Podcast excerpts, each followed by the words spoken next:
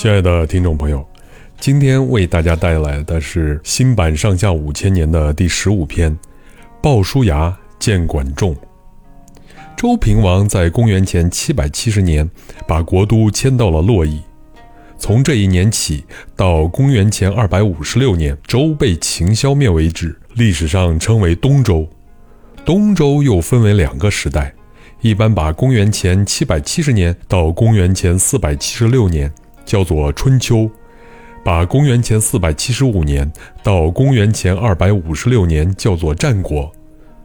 东周是个动荡的时代，周天子一天天丧失了权势和威力，称霸的诸侯国的权力大于天子。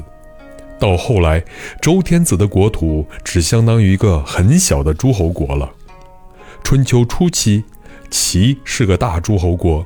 公元前六百八十五年到公元前六百四十三年，齐桓公在位。齐桓公即位七年后就开始称霸，他得力于管仲。管仲又叫管敬仲，名夷吾，字仲，治理国家的本事很大。齐桓公任命他为相国以后，齐国一天比一天强大。可是以前管仲却是齐桓公的死敌，这是怎么回事呢？那就不能不归功于鲍叔牙了。原先齐国的国君是齐桓公的哥哥齐襄公，齐襄公残暴荒唐，连他的两个兄弟都逃到了别国去了。这两个兄弟是两个母亲生的，一个叫公子纠，逃到了鲁国的姥姥家；一个叫公子小白，就是后来的齐桓公，逃到了莒国的姥姥家。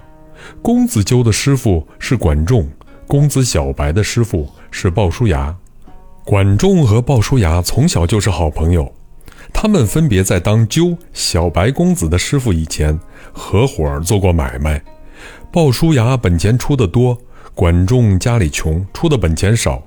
赚了钱呢，管仲倒多拿一份。伙计不服，鲍叔牙说：“管仲家里难，等着用钱，多分点给他，我乐意。”他们两个也在一起打过仗，冲锋时管仲跟在鲍叔牙后头，退兵时管仲跑到鲍叔牙前头。人家都说管仲贪生怕死，鲍叔牙分辨说，管仲不贪生不怕死，他的母亲老了多病，不能不奉养母亲，还说他的勇敢天下少有。管仲听了这些话，就对人家说：“哎。”生我的是父母，了解我的却是鲍叔牙。公元前六百八十六年，齐襄公被人杀死了。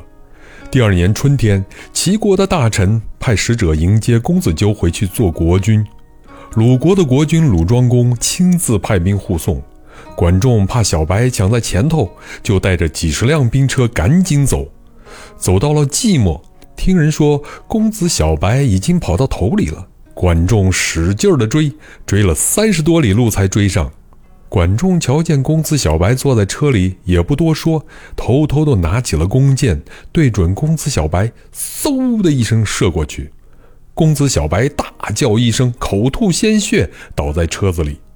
管仲一看小白死了，急急忙忙带着人马逃跑。他想，公子小白已经被射死了，公子纠的军位稳坐了。谁知道公子小白并没有死，只是咬破舌头，弄得满口的鲜血，装死。鲍叔牙护着小白，抄小道赶到都城临淄。可是公子纠年龄比公子小白大，照理应该立公子纠。鲍叔牙硬是说服了大臣们，立公子小白为国君，就是齐桓公。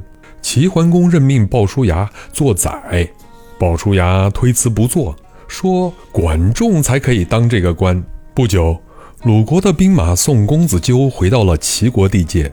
齐国的鲍叔牙立即请齐桓公发兵抵抗，结果鲁庄公吃了败仗，又把公子纠和管仲带回鲁国。不料齐国的追兵追上门来打，鲁庄公没有法子，逼死了公子纠，拿住管仲。鲍叔牙关照齐国的使者对鲁庄公说。管仲射过齐桓公，齐桓公要报一箭之仇，亲手杀了他。鲁庄公只好把管仲装上囚车，押回齐国。管仲明白自己能活着回去，全是鲍叔牙的主意。原来鲍叔牙要举荐管仲，帮助齐桓公治理齐国，怕鲁国先杀管仲，等到管仲一回到齐国，鲍叔牙就亲自到城外迎接。接着，鲍叔牙大力把管仲保举给齐桓公。齐桓公说：“他拿箭射我，要我的命，你还叫我用他吗？”鲍叔牙说。那会儿他是公子纠的师傅，管仲自然冒死帮着公子纠了。